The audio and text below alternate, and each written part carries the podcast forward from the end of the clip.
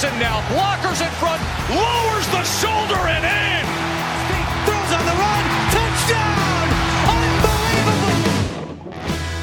And welcome to another episode of the Turn Up for What podcast. We're talking Texans straight from the Great British Isles. We hope you've recovered from the draft. We've got a guest with us this week to try and talk through some of the last three days uh, as the draft unfolded in your living room, not in Vegas as it was intended to be. And we've got a Houston Texans draft. Uh, Dylan, how you doing, mate? I'm good. How are you? Thanks for having me. Yeah, no, thanks. Uh, thanks for joining us as well, and uh, congratulations on the news as well. Joining up with James and the Texas Unfiltered guys to help them out as well. Yeah, I'm excited about that. It's a great opportunity.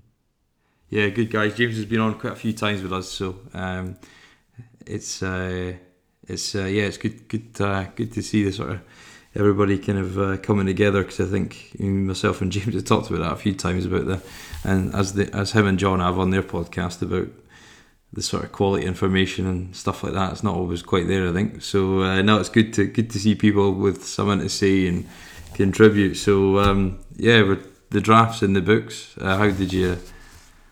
How what did you make of it? Well, first it being just a digital slash virtual draft in your living room. What did you think of the whole sort of thing and how it panned out? I think it, it, it went as well as it could have. I, I didn't I, I I actually personally liked it seeing it in all the all the coaches' homes, all the players' homes. It was pretty cool. I liked it a lot. Uh, uh, I wouldn't I wouldn't be opposed to seeing it again some point in the future. Hopefully we don't have to ever do it again. Hopefully we never have a, another pandemic. But I thought it went as well as it could have. I didn't I didn't have any problems with it. I actually liked it a little bit better. Not maybe not better, but uh, I liked it. I liked it okay. It wasn't bad at all for me.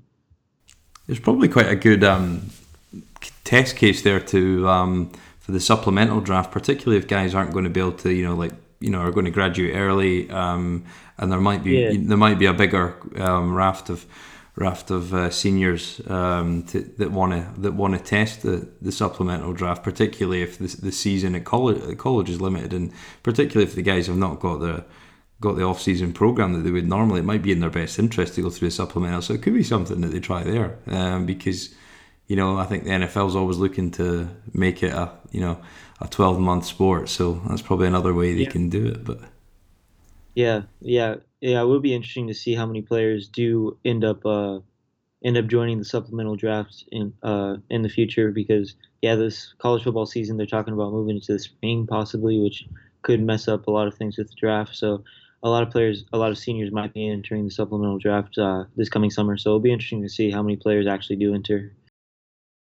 Yeah, no, definitely. I think it was it was a, it was strange the coverage I thought because the it was Goodell's not really got much personality. Um, trying to Yeah. announce the picks, uh, you know, and you think a lot of guys. Yeah, he's probably the least charismatic, person I've ever seen in my life. It's actually crazy how boring he is. Well, yeah, and you know, a lot of guys that get to that level of business, you know, they've they've got that, you know, they're, they're either you know ruthlessly efficient or ruthlessly clever, Yeah. and that doesn't always Yeah. necessarily come across much in personality. And you know, the guys there was at thirty million a year, and I remember when I learned how much he made, I was astounded. I was like, he's making like 40 million a year. It's like, good God, he's making more than every single player in the league. It's just like ridiculous. Yeah, and I think he gets. I think part of his deal as well. He gets like so many uh, private jets as well, or something around. Yeah, So Yeah. um, to go to all the games. So yeah, it's a good deal. yeah, But uh, yeah, it was interesting to see because I mean, it wasn't exactly a thirty million uh, dollar basement. I don't think he was in, but but um, it did the it did the job. Um, and he was. I think he was okay. I think it was quite interesting. I thought the coverage was pretty poor though, when it was you know they were talking about yeah. And the fact they kept they kept telling us what sports their families played even before they even broke down the player's film, and it's just like no one cares. Like I don't care about that. Just sh- tell me what the player is and like uh, what he can do on football field. I don't care if his mom played basketball for Southeast Louisiana. So it's just like it, it that was the most annoying part of the draft for me. And of course, the sob stories they kept telling seemed like half the first round had a had a family member die, and they said it even before they said anything about the player. So it was pretty bad. And I've never been the biggest Trey Wingo fan, so I didn't like it. I didn't like it that much, but you know, it's whatever. Yeah, I remember I, I went for one of my first interviews when I left college, and that was one of the first questions they asked me at an interview about like, have you ever had something tragic happen to you? And I just and I answered it, but I always thought if somebody ever asked me that again, I'd probably just not answer it because, like, yeah. you know, you think all oh, these guys have worked their entire life, and all they want to bring up is you know is some some you know some of them mild afflictions on people you know people's mother I just thought like yeah and, and there was a complete distinct lack of of description of the play call and I thought Booger McFarland got some of his like descriptions and an analysis of players completely different to some of the stuff I'd read I thought that was quite fun but I mean that's traditional for him now to to uh, yeah. to kind of say something that's not relevant to what's going on but yeah I mean overall it was it was all right um, any night one shocks for you? Obviously, with the Texans were rumored to be trading up and nervously watched it right to the last pick. Yeah. Uh, thankfully, we didn't. Thankfully, yes, indeed. But uh, yeah, I thought AJ Terrell was a big shock in the first round. I thought he was definitely a mid second round player, and after after that, uh, after what he what he did in the national championship game, a lot of people were low on him, and I I see where the Falcons are coming from. He has a lot of potential, but I there's I feel like every year there's always a corner that goes higher than um, higher than anticipated, like every single year. So I think AJ Terrell is that guy. It was kind of a head scratcher. I thought there was a lot a lot of better options out there, and I think Terrell's going to be a nice corner, but I, I think he might end up being not worth a first round pick. So that was a reach, along with Jordyn Brooks. Uh, when Patrick Queen when Patrick Queen was right there, like I don't I don't know how you can justify picking Jordyn Brooks over Patrick Queen, but the Seahawks are notorious for uh, reaching on first rounders. So uh, those were a couple of the guys that I thought were a little surprising that ended up sneaking in the first round. So, but you always have a few few of those guys uh, in each draft. So it was pretty interesting to see who did end up sneaking in the first round, considering we we didn't know what what the league actually viewed, how the league actually viewed these players, considering so much of the pre-draft process was different. So it was pretty pretty interesting to see which players ended up sneaking in the first round. Yeah, the two two that I got right um, in terms of ones that I predicted, uh, that was with Vegas anyway, was um, Andrew Thomas to go in top five, uh, and CJ oh. and CJ Henderson to go top ten. Oh yeah, CJ Henderson felt like the most Jags pick ever. I don't know how to explain it, but he just felt like he was meant to play for the Jags. Like they just liked, like the Jags are always picking. The Jags always reach a little bit on these players, and you know sometimes it works out for them, sometimes it doesn't. Thought Andrew Thomas was interesting pick to go with because it seemed like it was between him and Jedrick Willis who'd be the safest guy to go. Um, yeah and then you think like the Jets take Mekhi Becton, who could be could be an All Pro or could be terrible. So you just you just never quite yeah. know. And then and then Henry Ruggs, first receiver off the board as well. What do you make of that? Oh, that was that that was a pretty big surprise. But um, considering I, considering the Raiders got Bryan Edwards later in the draft, I thought Henry Ruggs was a decent pick there. Considering like the league is going towards like speedy receivers, they want receivers who can take the top off the defense, and and getting Bryan Edwards as their possession receiver, who's a really good route runner, all oh, ended up being a pretty good draft for them. They got a lot of uh, receiver help, which they desperately needed. But Henry Ruggs uh, off the first off the board was surprising, but I wasn't completely shocked. Uh, uh, like I said, we really didn't know how the league viewed all these players, so Henry Ruggs very well could have been the number one receiver on a lot of teams' boards. So it was interesting to see for sure. Yeah, and the Cowboys as well. I think just sitting there, um, CeeDee Lamb falls to them. I bet they probably couldn't quite believe believe their luck. Yeah. I think they thought he would be long gone. Yeah, for sure. Uh, yeah, uh, it's one of those picks where like they didn't they didn't need a receiver, but you can't pass up on the value. So that would be interesting to see how their offense performs. And they got CeeDee Lamb pairing him with Amari Cooper. So we'll have to see. Uh, they don't really have a speedy wide receiver though, so that will be interesting to see. I guess Amari Cooper has some pretty top has some decent top end speed, but we'll have to see how their offense pans out. They still haven't paid Dak, so that will be interesting. Yeah, well, that's it. I think you you thought they might have gone another way, but then yeah, I think and then a guy who at the time it was called out, but I think I've seen from some of the stuff you put on Twitter, Damon Arnette, you're quite high on. Yeah, I was pretty high on Damon Arnette, so I think the Raiders got a steal. Like I can't really call it a steal because he was projected to go in the mid second round, but the Raiders did definitely get a good player for sure. He's going to be a super physical corner. He's going to be a, he's going to be a pretty solid corner in the league for years. I, I think so. I don't I don't think he's going to bust like a lot of people might think. He if you like a lot he tested pretty poorly, but if you look at the tape, he's he's just a really talented corner. And only concern only concern with me is he had some off field issues. He almost quit football, and um, and he's pretty old. He's already 24, so that's the only concerns. But he's going to be a pretty solid player, I think. Yeah, and it was interesting from a Texas point of view. Obviously, just you know, universally criticised for giving away these picks. If we'd stuck at 26, and and tackle was still very much the need, you know, or somewhere on the offensive line that it could yeah. well have been. If we'd have stuck at 26, only Isaiah Wilson's left there, goes to Tennessee, and, and then question mark, yeah. So yeah, yeah, exactly. And then the 57th overall pick we probably would have had the op- oppor- you know the option between Van Jefferson or Denzel Mims if we went wide receiver at that spot. Yeah, and that's not exact, and that's not really exactly what uh, O'Brien seems to want. He wants he, he seems to want receivers that that can run, and that seems to be the the theme. So I'm really excited uh, for the new offensive scheme, especially with uh, Tim Kelly calling the plays now. So I'm excited for sure. Yeah, I think so because I mean you know, that was criticised, but then actually, if you look at it, you know, as we go into this year, and obviously the the, the, the fear is it's not year one or year two of these trades, it's year three, four, and five that potentially that's where it starts to, to come back to haunt you a bit. But, you know, based on that, it doesn't look like O'Brien's got it too badly wrong on the fact no. that he could have had you know, okay, maybe Denzel Mims has got a bit more speed than Jefferson, quite a ref- refined route runner, but guys from Baylor tend to go overlooked. Maybe the Jets got some value there, uh, but we certainly wouldn't have had any options at tackle, and you know, and you and you never know what would have happened last year without Tunsil. So that all being yeah. said, it seemed like you know the moves he made, albeit we looked limited and we didn't have many you know shots at the dart, you know, eh, many darts to throw, but I, th- I, think overall, when you put when you factor that in, it does it, kind of makes you feel a bit more confident about this roster.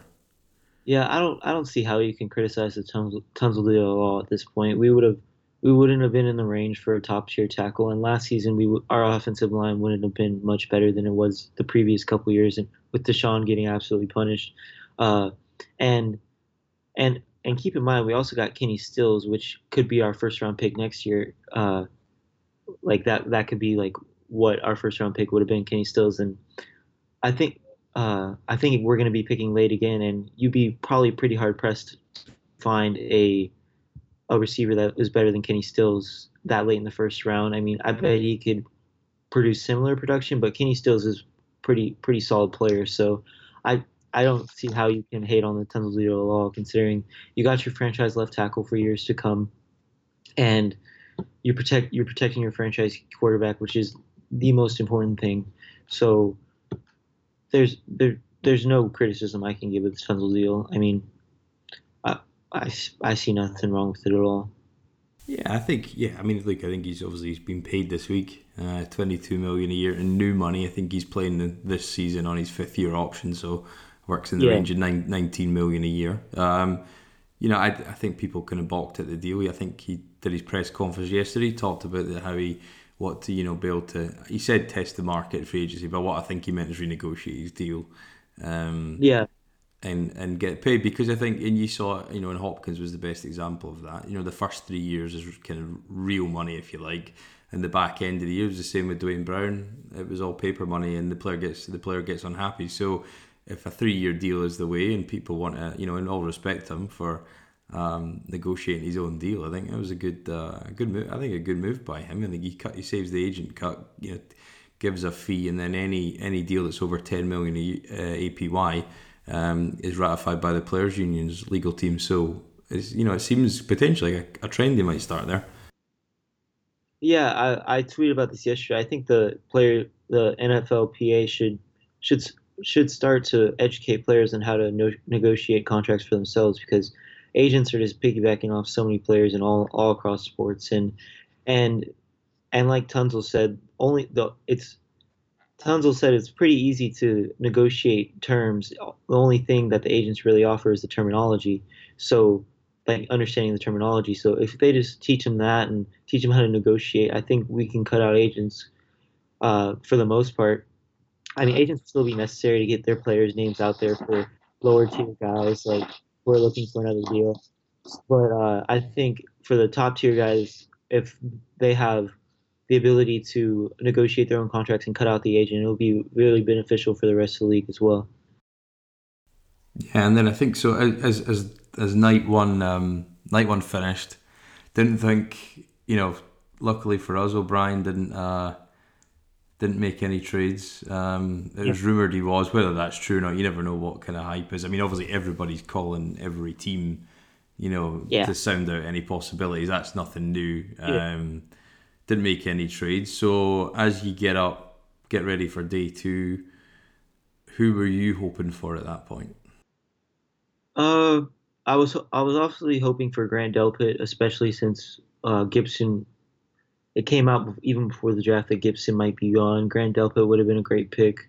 AJ Epenesa would would also been a great pick. Uh, uh, and I was also hoping for uh, Neville Gallimore, uh, but I'm glad we ended up didn't take we didn't end up taking him. I'm glad about that. He's kind of a kind of not what we needed on the interior defensive line, but yeah, uh, those were a few of those guys I was looking at. Uh, Zack Baun would have been a decent pick, but I'm pretty happy where we went. So it's uh, all those players are they're going to be good players, but uh, I'm not really, with the exception of Delpit, considering we cut Gipson, I'm not really upset we missed out on any of them, considering who we got. So, yeah. yeah, so Delpit goes four picks later to the Browns. Yeah, at 60. And then you did think, and you, I did wonder that before the draft because you, you listened to the, the O'Brien presser. He talked about potentially going safety. It kind of seemed an odd need, but I, I, I, I've been talking about this on this show and writing about it that I thought the, the drop in play at safety was big for this team last year when they didn't replace Ty Mathieu or um, or Kareem Jackson when he went to Denver. Yeah and that hurt the pass defense. Now, nothing hurt the pass defense more than the lack of pass rush. So you kind of so with that being said, I kind of get the Blacklock move because I think they didn't have much option but to go front seven with at least multiple picks. Um, Blacklock yeah. as a player in isolation. Um, what do you think? I mean, I, I saw him in top twenties of player rankings now they're all subjective and it, it doesn't really encounter our team's needs and fit and stuff like that. But at 40, do you think that was reasonable value for the Texans? Yeah, it, it was a great value pick. I saw him. I saw him all over the place. I saw him in the top 20. I saw him in the four. I saw him in the 30s. I didn't see him like really in in in rankings and big boards. I didn't see him uh, past the 40 range. So we got a great value for that pick, and I think it filled a great need.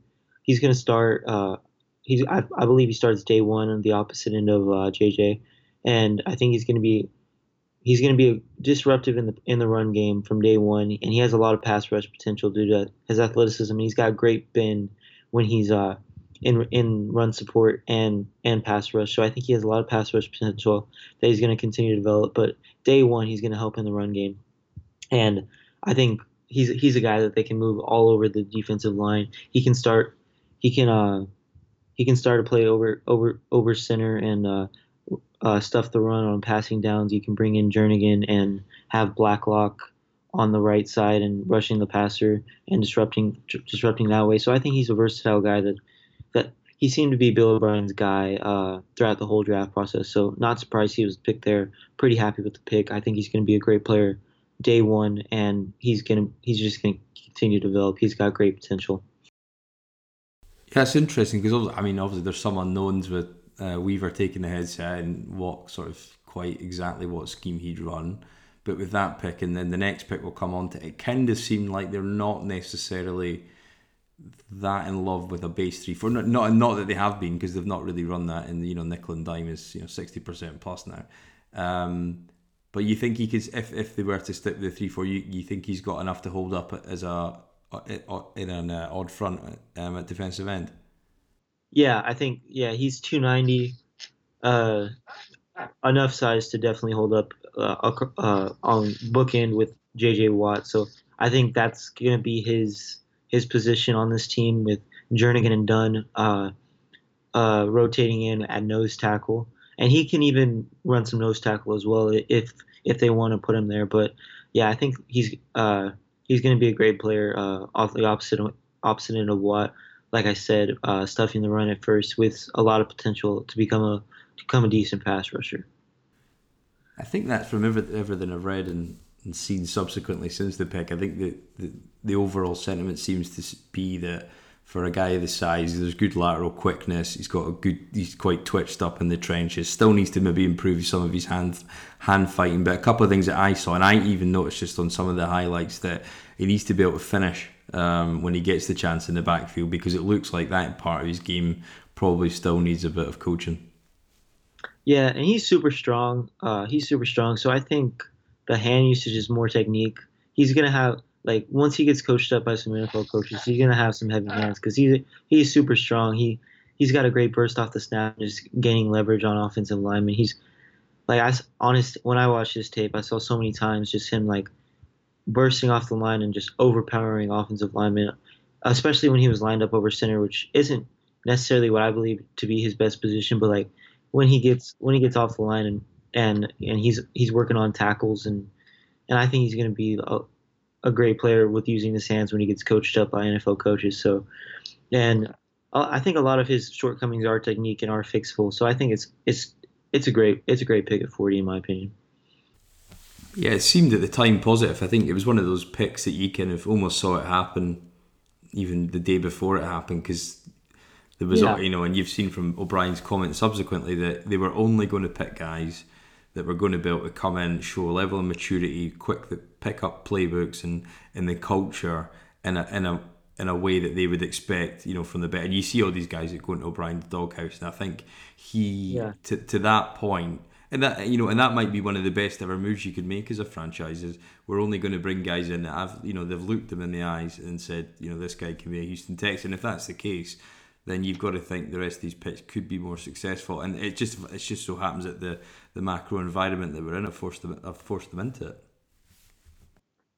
Yeah, uh, I think yeah, Blacklock's definitely a guy that seems like he can come in and contribute day one. So I think the Texans, especially with O'Brien, uh, with his comments about rookies having a steeper learning curve uh, with no offseason programs due to the virus. I think they were putting an emphasis on guys that can come in and contribute day one and help the football team day one, uh, especially for positions of need like defensive line and edge rusher. So I think Blacklock's a guy that's he's got a high floor for sure in the run game, but he's also got a high ceiling. So I think they fell in love with all that, and I think he's gonna be he's gonna be a really good player for us for sure. Yeah, that's good. I think it, it's been a long time. I think since we've invested in in that position. Um, so it's a bit overdue in many ways. So hopefully he can he can find his feet, uh, regard you know whatever off season we might have, um, and lead into the to the regular season. Um, after they took that pick, um, a guy I really liked, and I've seen you message about as well. Jordan Elliott goes two picks before Cleveland. Um, yeah. The, obviously the safety Julian Blackmon goes to the Colts. So I thought um, I know there was also talk of Terrell Lewis as well, and he said openly in an interview that the Texans were, were high on him. So you kind of thought he might have been. Then he went, um, and then I know I know I talked about on this podcast uh, about Jonathan Jonathan Greenard. Uh, I know um, I've seen various kind of people talk about talk about him um, and just the kind of impact Yuri had in at Florida. Did you think at that point that was the best player available? Yeah, uh, well, I'm, I can't really remember who was available, but I wasn't certainly mad at the pick. It was it was a position of need, and for the Texans to go def- interior defensive line then edge rusher, um, the first two picks, it was certainly refreshing that they knew what their needs were and they knew what would help the defense day one, especially with Greenard and Blacklock being such high floor guys. They can definitely help day one. but I fully believe Terrell Lewis definitely was the pick that O'Brien was going to make if if he was there. So I'm, I'm pretty glad that the Rams ended up taking him. But yeah, Greenard was a Greenard's a Greenard's going to be a, really solid player. I think he's he's one of those pass rushers that they just he just knows how to get to the quarterback. He's good at everything, not great at one thing, but he's still going to be a solid, productive pass rusher, especially with uh, Mercilus taking up a lot of attention, Watt taking up a lot of attention, and I think he's gonna he's gonna get a lot of one on ones and and and uh, honest tape showed that he he was a pretty good one on one pass rusher. I think he uh, he's another guy that's a lot of his flaws are coachable, so I think he's going to be a guy that gets when he gets coached up by NFL coaches, a lot of his flaws are going to get going to get fixed. Which uh, hand usage was another question of him. So I think he's got he's got a, a a really good a really solid base to work with, and I think he's going to be a pretty good player for us. And I think he has the chance to start day one uh, if he beats out Scarlett for his for his role. Uh, I think Bill O'Brien said he was born to play the role Scarlett Scarlett roles Scarlett plays, and he he he's a Mike linebacker to his core. So that that really showed that they probably they probably uh, intend to get him to be the starter, uh, whether it's day one or whether it's at some point in the season. So that's really exciting. Scarlett Scarlett's a solid player, solid depth player, solid special teams piece, but uh, to ha- have a true starter at that position will be beneficial for the defense for sure. Yeah, you got to think he's going to be an upgrade. Hopefully, he can come in. It, look, it looks like anyway, just from some of the tape that, uh, and he, I think he broke his, his hand or his wrist the previous year, yeah. so he's he looks a bit hesitant at some at the point of attack at times. So hopefully that can be coached up. But overall, he looks a good, you know, a, a versatile player, but with no real kind of weaknesses in, in as well. From just from reading about him, that he, he production's a big thing um, for him. You know, in sacks, TFLs forced fumbles. You know, there was countless, countless highlight packages of, of him knocking the ball loose. And, you know, and certain players have just got a knack for that to punch the ball. Yeah. Um, yeah. You know, that Peanut Tillman was was yeah. one that used to always find a way to knock the to knock the ball uh, out the opposition's hands. So yeah, I think like a guy like that that can get around the ball, and make things happen, pick him up in the third round. Um, potentially come in, uh, whether you know whatever like linebacker position um, than it than it might be. You got to think. I, I had him down potentially as playing at, the Jack, um, and and as you said, I think yeah, Scarlett. I, I, think he's been a good good player for this team, but you can see in last year he, get, he, he kept getting caught inside, not setting the edge correctly. I think that's partly because just the, just his frame and playing strength. I think he's one of those guys that's a special teams player. So it seems like an upgrade over. You know, if those two guys can come in and be part of the rotation, and then if, and you like to think as well that they're quite a compliment to you know Omenihu or um, Jacob Martin. I think they've got to be they've got to be compliments because they're, they're all quite they're all three different type of players, but can all rush the. I've shown certainly they can rush the passer. Yeah, for sure, and I think our defensive line is in is in great shape after what we did in the draft. And Omenihu is going to continue to develop, and and I just and uh, our edge rushers we. Uh, we, yeah, we've got great depth there now with Mercilus, uh, Jacob Martin, and obviously Duke Duke Ejiofor coming back from Achilles. We'll see how he how he performs. But yeah, I I think we've got great depth there now, especially with Greenard coming in and providing. I think he's going to provide a lot of value day one. So I'm pretty excited about our pass rush. Oh, Jacob Martin continuing to develop as well. Hopefully he gets better against the run so he can see the field more. But I think if he doesn't, he's still gonna uh, take an up and up and snaps on passing downs and especially since Scarlett's probably going to take take a lesser role. So I think that leaves more snaps for Martin, and I I think our pass rush is definitely going to improve from next year with the picks of Blacklock and Greenard.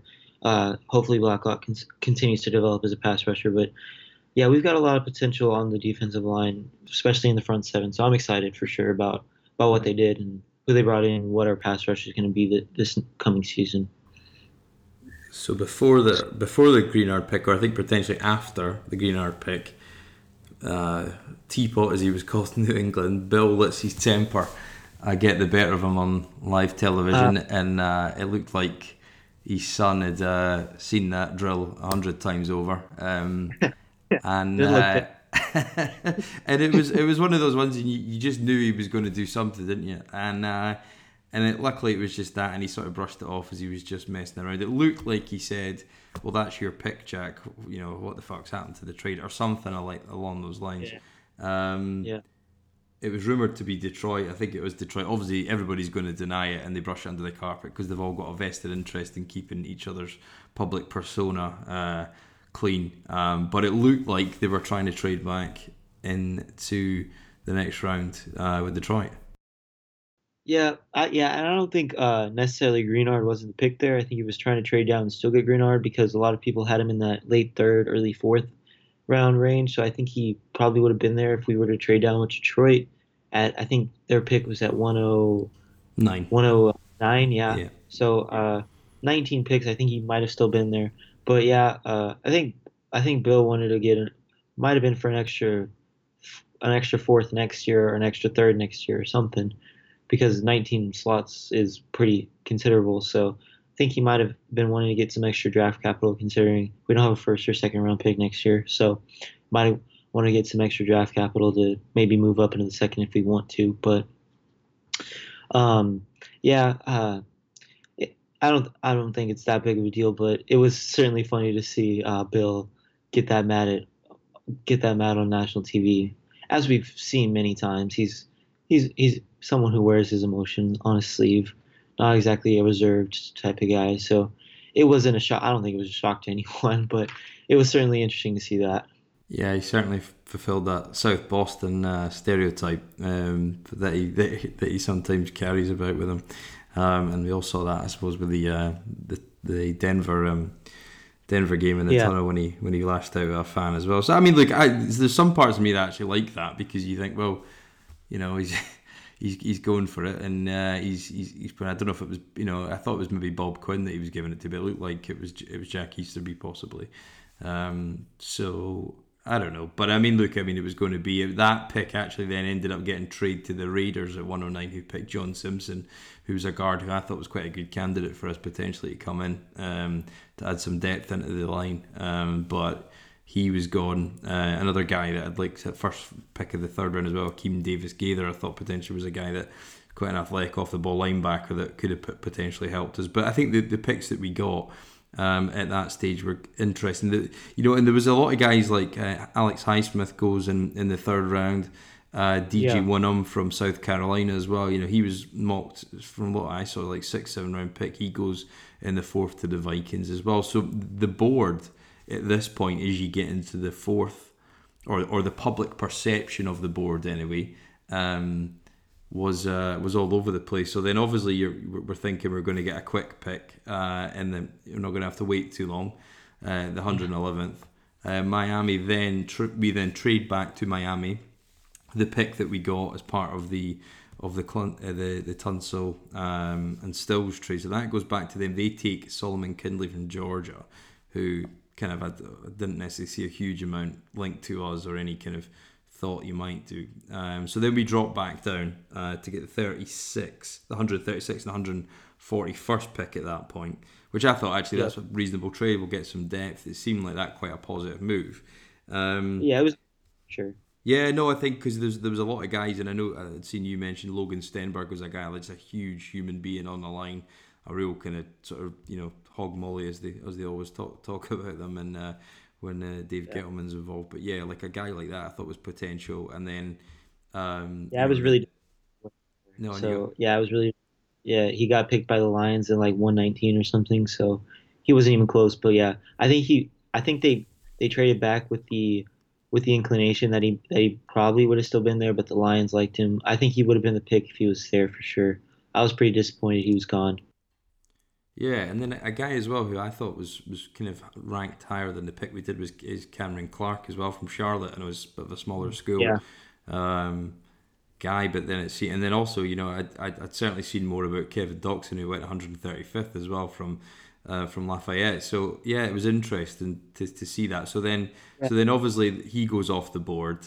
I think that often then makes teams think right, we better trade up here because it could start a run and we don't want to be you know left left behind. So then Yeah, a lot of their yeah, a lot of their guys at guard were coming off the board, so I think they wanted to get at least someone on the offensive line, which is what I think what's prompted the trade up maybe. Yeah, and they give up two sevenths uh, to, to to the Rams. Uh, to to get up to 126th. Um, Charlie Heck, not a guy that I was particularly familiar with. Um, you know, big frame, obviously lineage with his dad being the coach at um, at, the, at the Chiefs.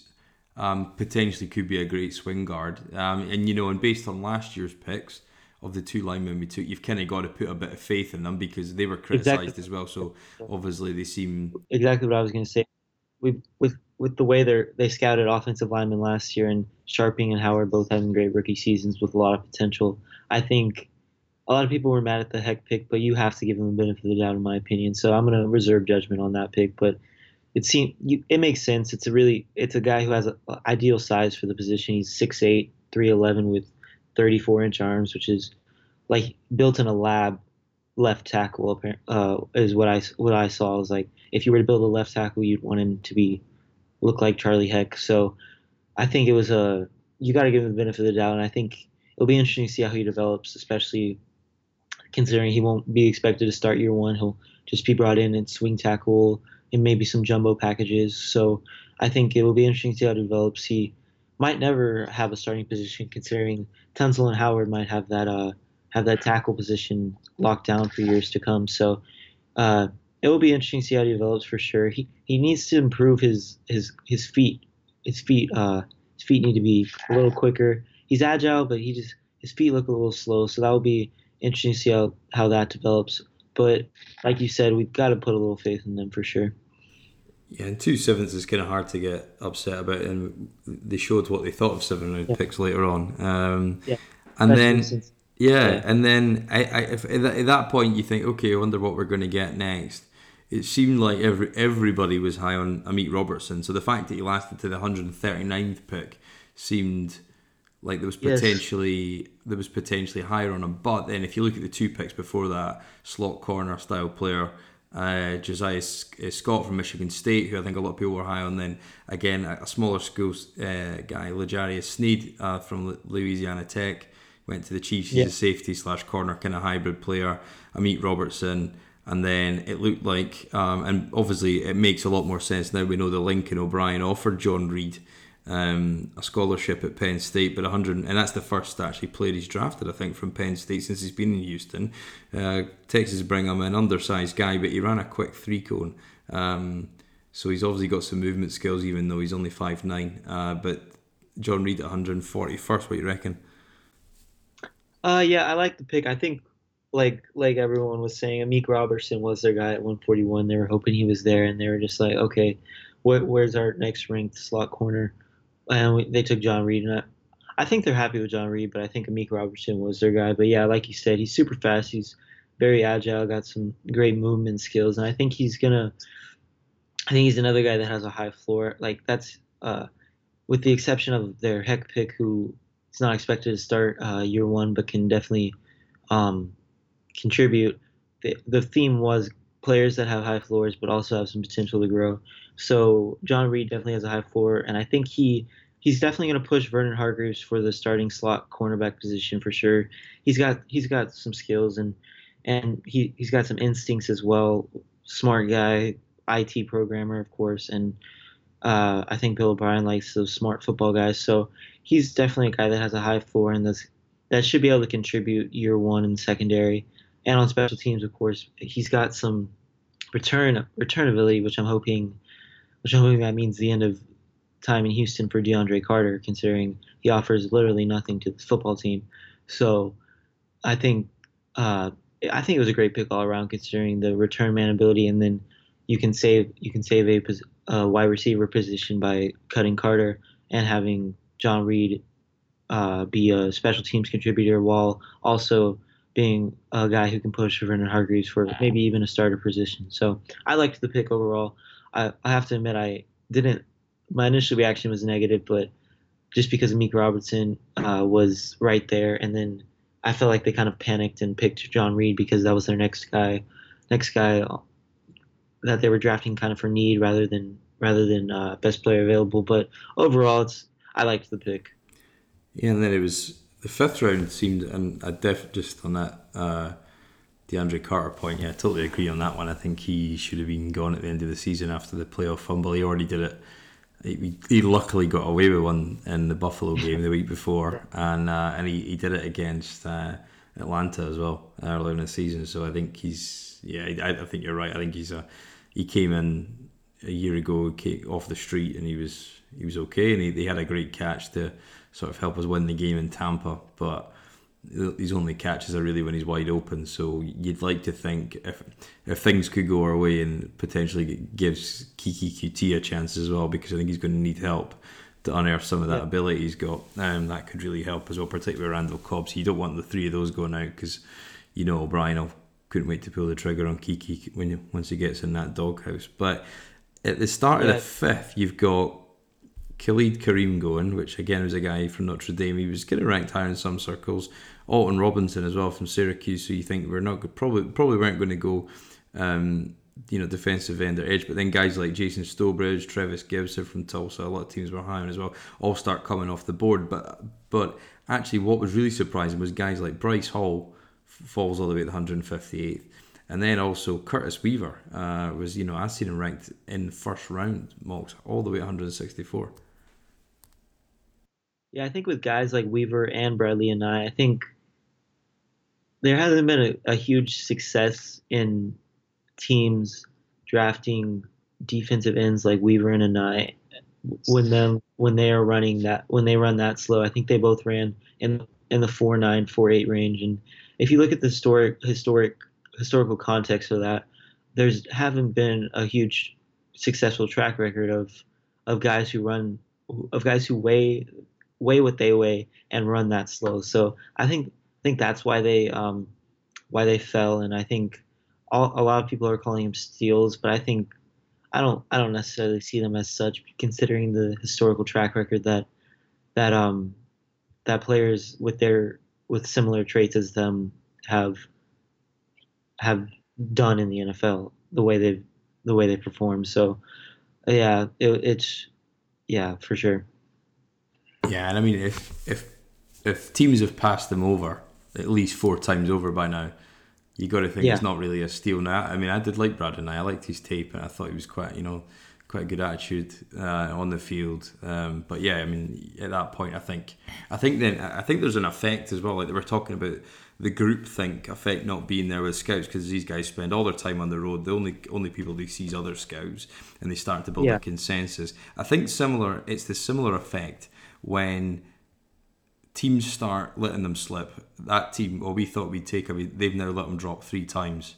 I think that has a knock on effect, and it starts to scare teams.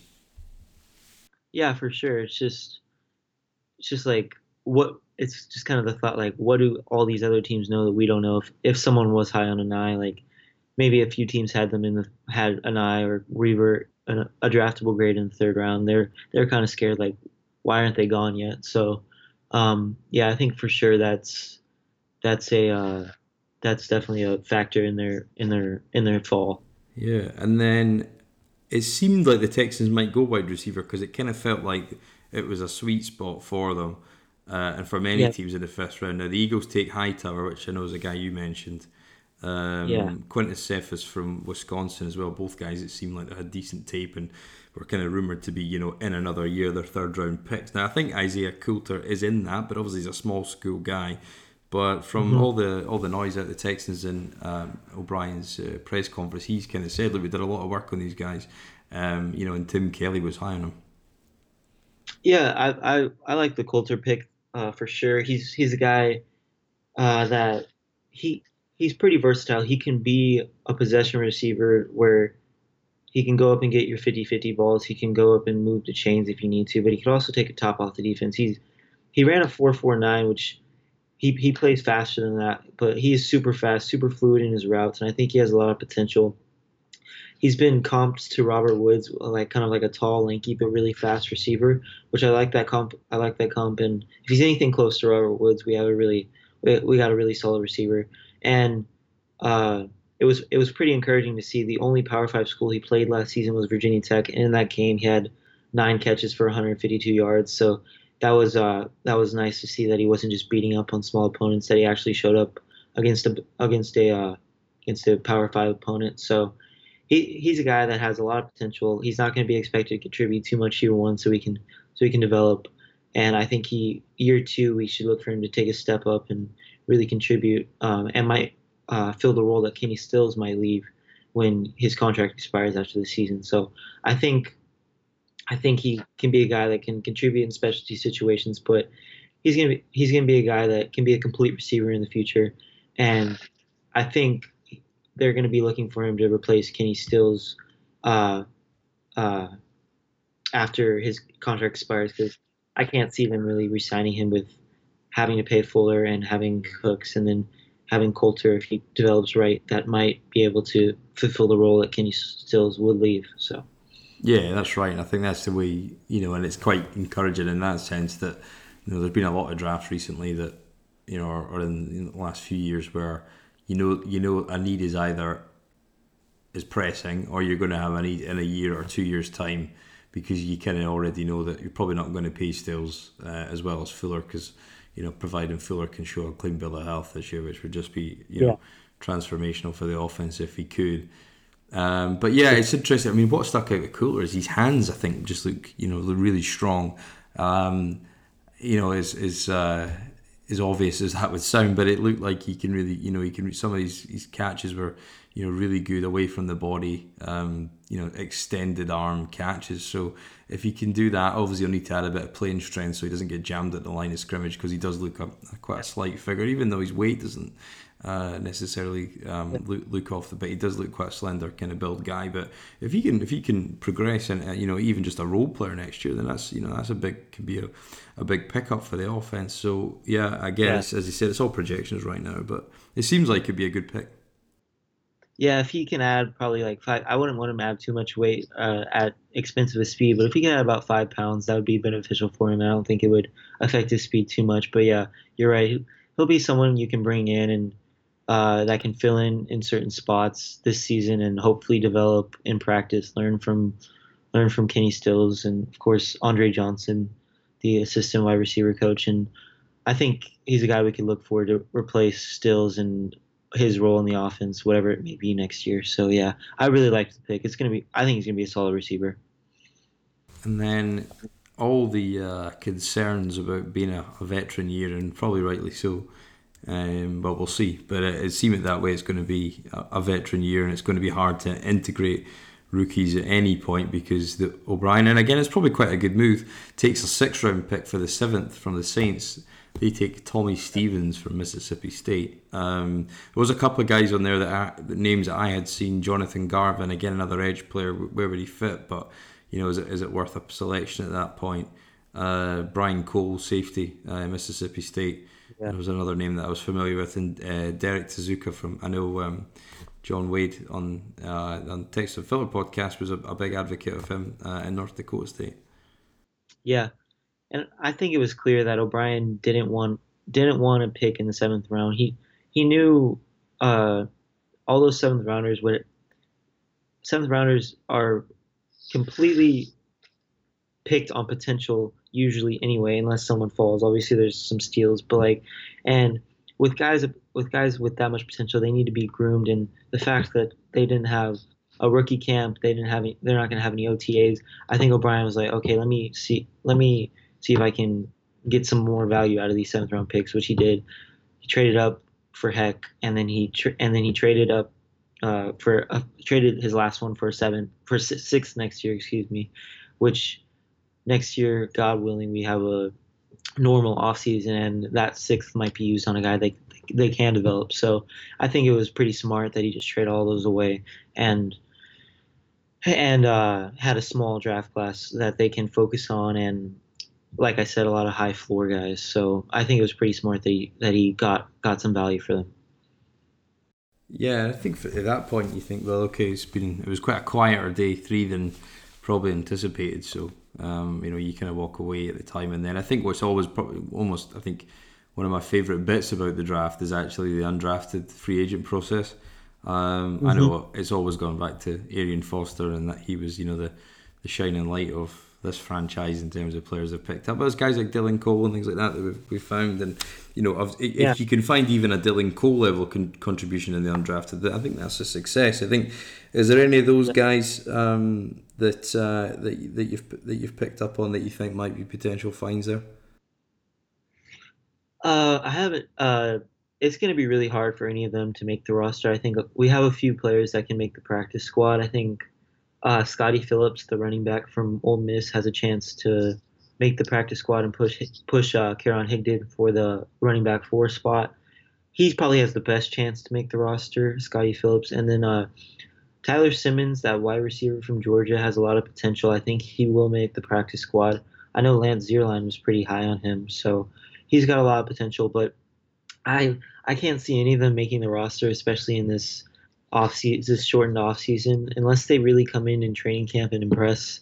I really can't see them make any of them making the roster. But there's a few guys that um, that can make the practice squad. I believe it'll be interesting to see if that quarterback from Chattanooga, Nick Tiano, um, can push Alex McGough for the uh, practice squad QB spot. So I think those are a few guys that will make the practice squad. The rest kind of just camp camp spots. So, um, like I said, like a lot of people have uh, hinted at, uh, this year for undrafted free agents was really rough considering the draft process was shortened and a lot of those guys they get on teams radars with private workouts and pro days and stuff and all that stuff was wasn't available to them. So obviously it's a pretty small undrafted free agent class and a lot of them probably don't have a realistic chance to make the 53 man roster considering the 53 man is already pretty crowded i tweeted out yesterday yesterday or the day before i believe it was that the 50 man uh, the roster's at probably about 60 players that can realistically make it.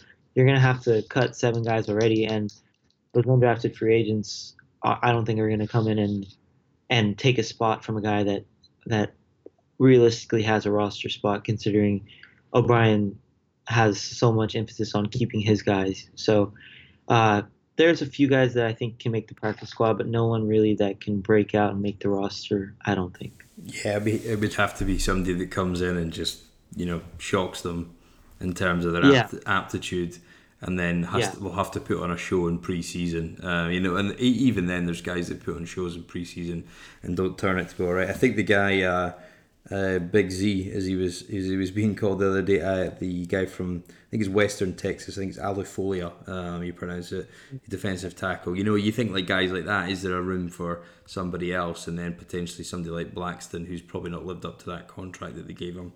I think we're still kind of scratching our heads at that. I remember I was walking walk, walking through the airport and checked my phone, and he was the first uh, contract I think we signed it free free agents the agency period that one. So that was quite strange. And then the guard uh, again I'll probably mispronounce this but Cordarrelle um, Wagyu I think or a Wagalu um, um, he from TCU uh, he um, he looks like on some of the clips that I've watched I just kind of I was just kind of YouTube these guys and see what's out there just see if you can pick up anything. But you think he played left guard for them but he looked nasty at the point of attack. Was, I mean you do see that a lot of guys just earholing linebackers and safeties and whatnot. But again, you know, if he if he can even be just a depth player, um, that's that's free money at that point. So um, yeah. I think those those guys, those two guys you just mentioned, they might be a, they might be a couple guys you try to you you see some some promise and potential from them in training camp, and you might try to stash them and sign them to stash them on the practice squad, or maybe stash them on IR and try try to sign them to future contracts uh, next January.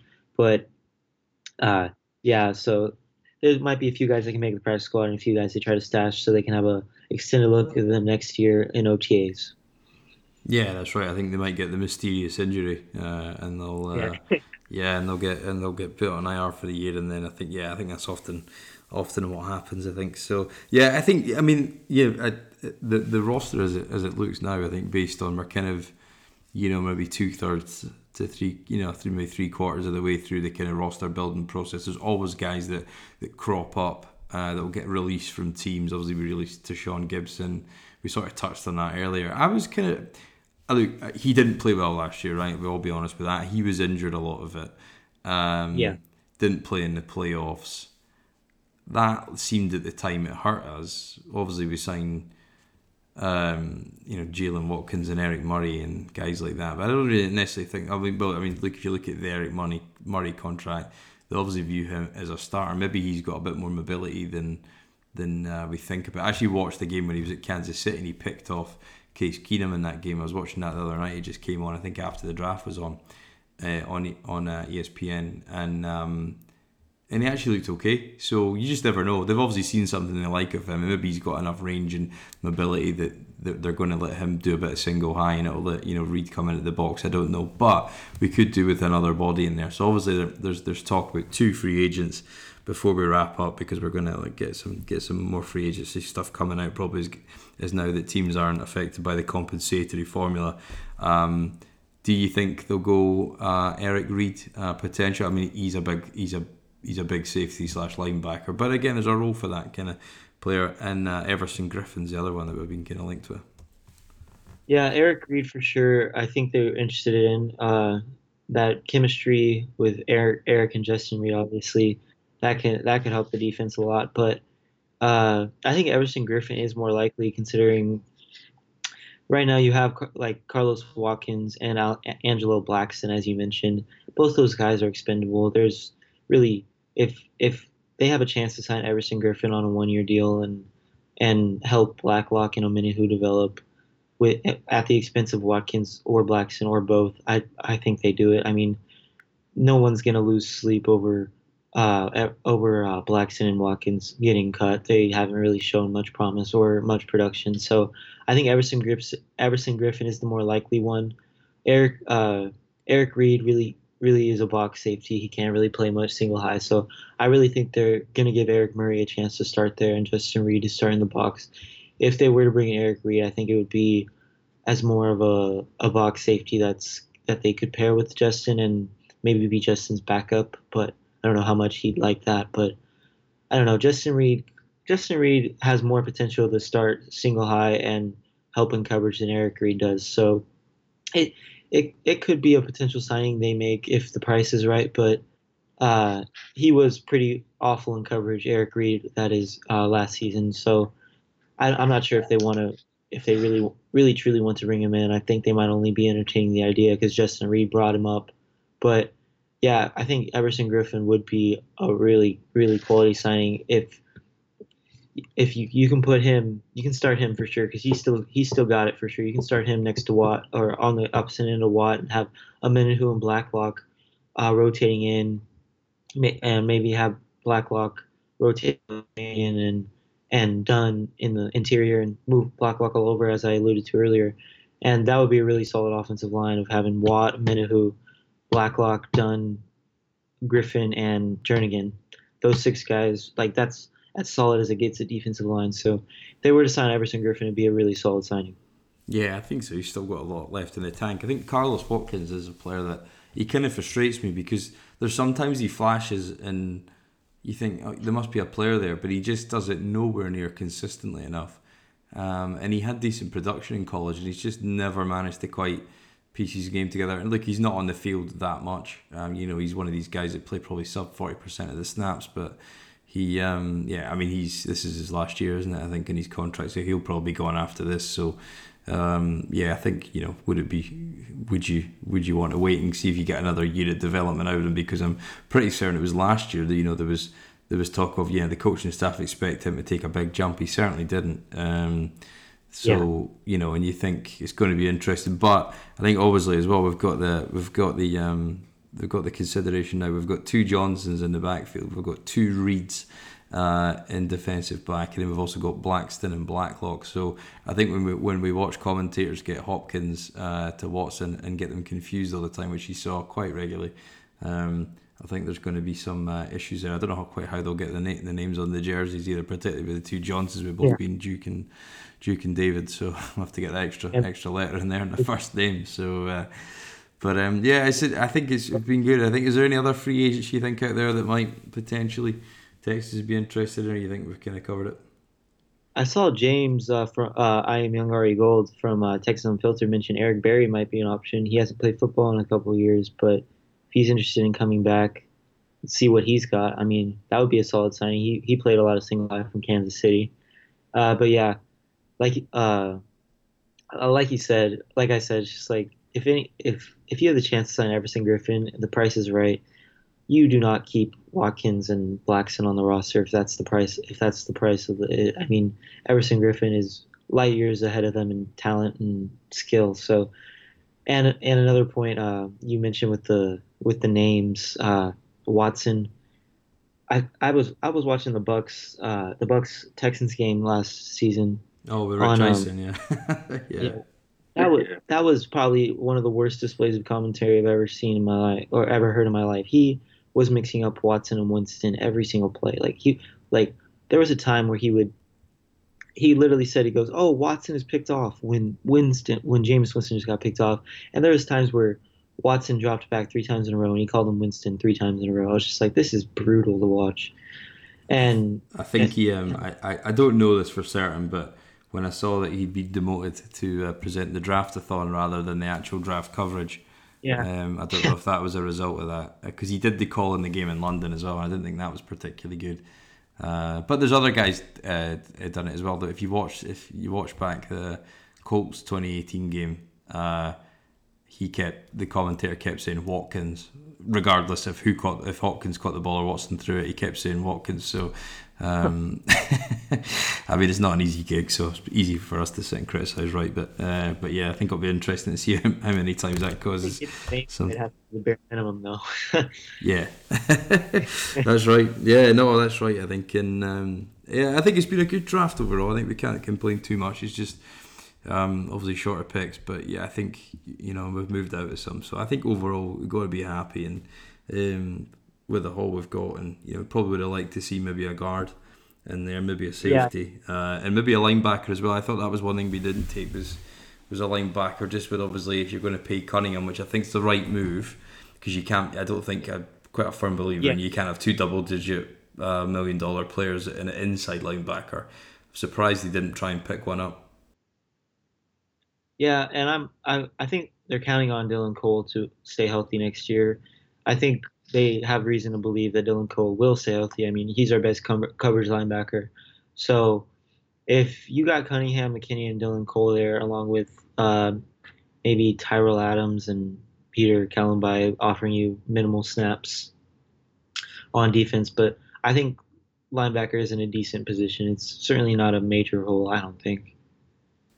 Yeah, no, I think it's probably one of the more set positions of the team. I think that Yeah. and that Yeah. and uh, you know, in a, a couple of other spots. But yeah, I think it's yeah, it's, I think yeah, we've got to be positive at this stage. I think the the roster's got better as you take a step forward, but I would like to see a couple of pieces in there to try and um, Sure. to try to try and get it to try and kind of fortify a couple more spots because we saw last we saw last year, um, you know, the injuries and whatnot. So just one more thing. I was just Sure. I was breaking down the roster and like going position by position when I was seeing like who might get cut and what the roster's at right now. And and O'Brien has built a pretty complete roster in my opinion. I think he's got he's got a lot of depth around a lot of positions. Safety's one of the only question marks right now where we don't have a we don't have a set starter there that can actually contribute. So it's it's a really complete roster and with the offense being completely new look and completely it's pretty exciting. So I think I think Bill O'Brien did a lot of a lot of good things to make up for the Hopkins trade.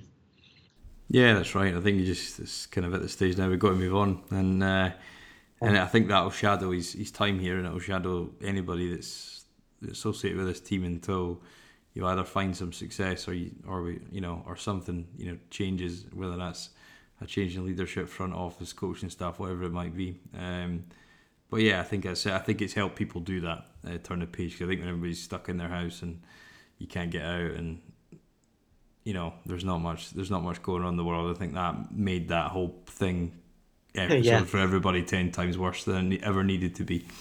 Um, Yeah. But yeah, no, I think the the, the, the offense I think is going to be the key, as it always is, and it starts and ends with Deshaun. But if this new mold of the offense under Tim Kelly can can be something, I think, and this defense is taking a step forward with these two guys particularly, then we'll be all right. And we'll see where we go. And there's more teams in the playoffs this year as well, so you've always got a chance, right?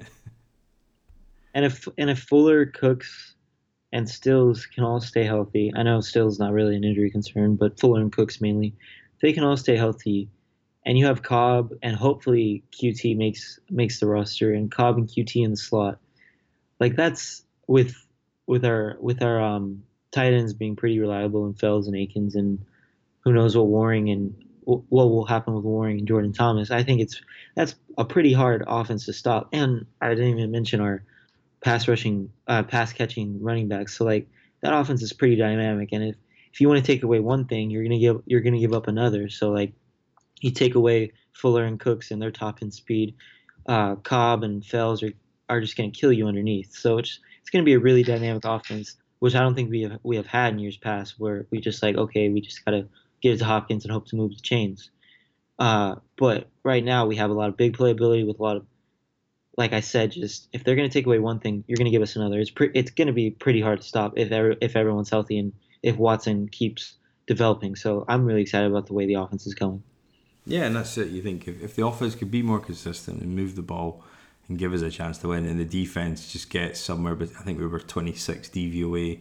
If we can just get to 20 to 15 in that range, yeah, you got a chance at that point. Um, but yeah, no, it's been good. Um, Dylan, been great talking to you, man. Really enjoyed it. Um, we'll definitely need to get you uh, again back on sometime uh, in the season, or, or, or, if we have a season that is. So we'll, we'll wait and see. Uh, every day's a new day at the minute in terms of all this kind of stuff. But um, thanks yeah. very much for your time. Uh, do you want to give a, a, plug out to where guys can follow you uh, and some of the great work you're putting out? Yeah, if you want to give me a follow at uh, HOU Texans Draft, all all one word. So Hugh Texans Draft.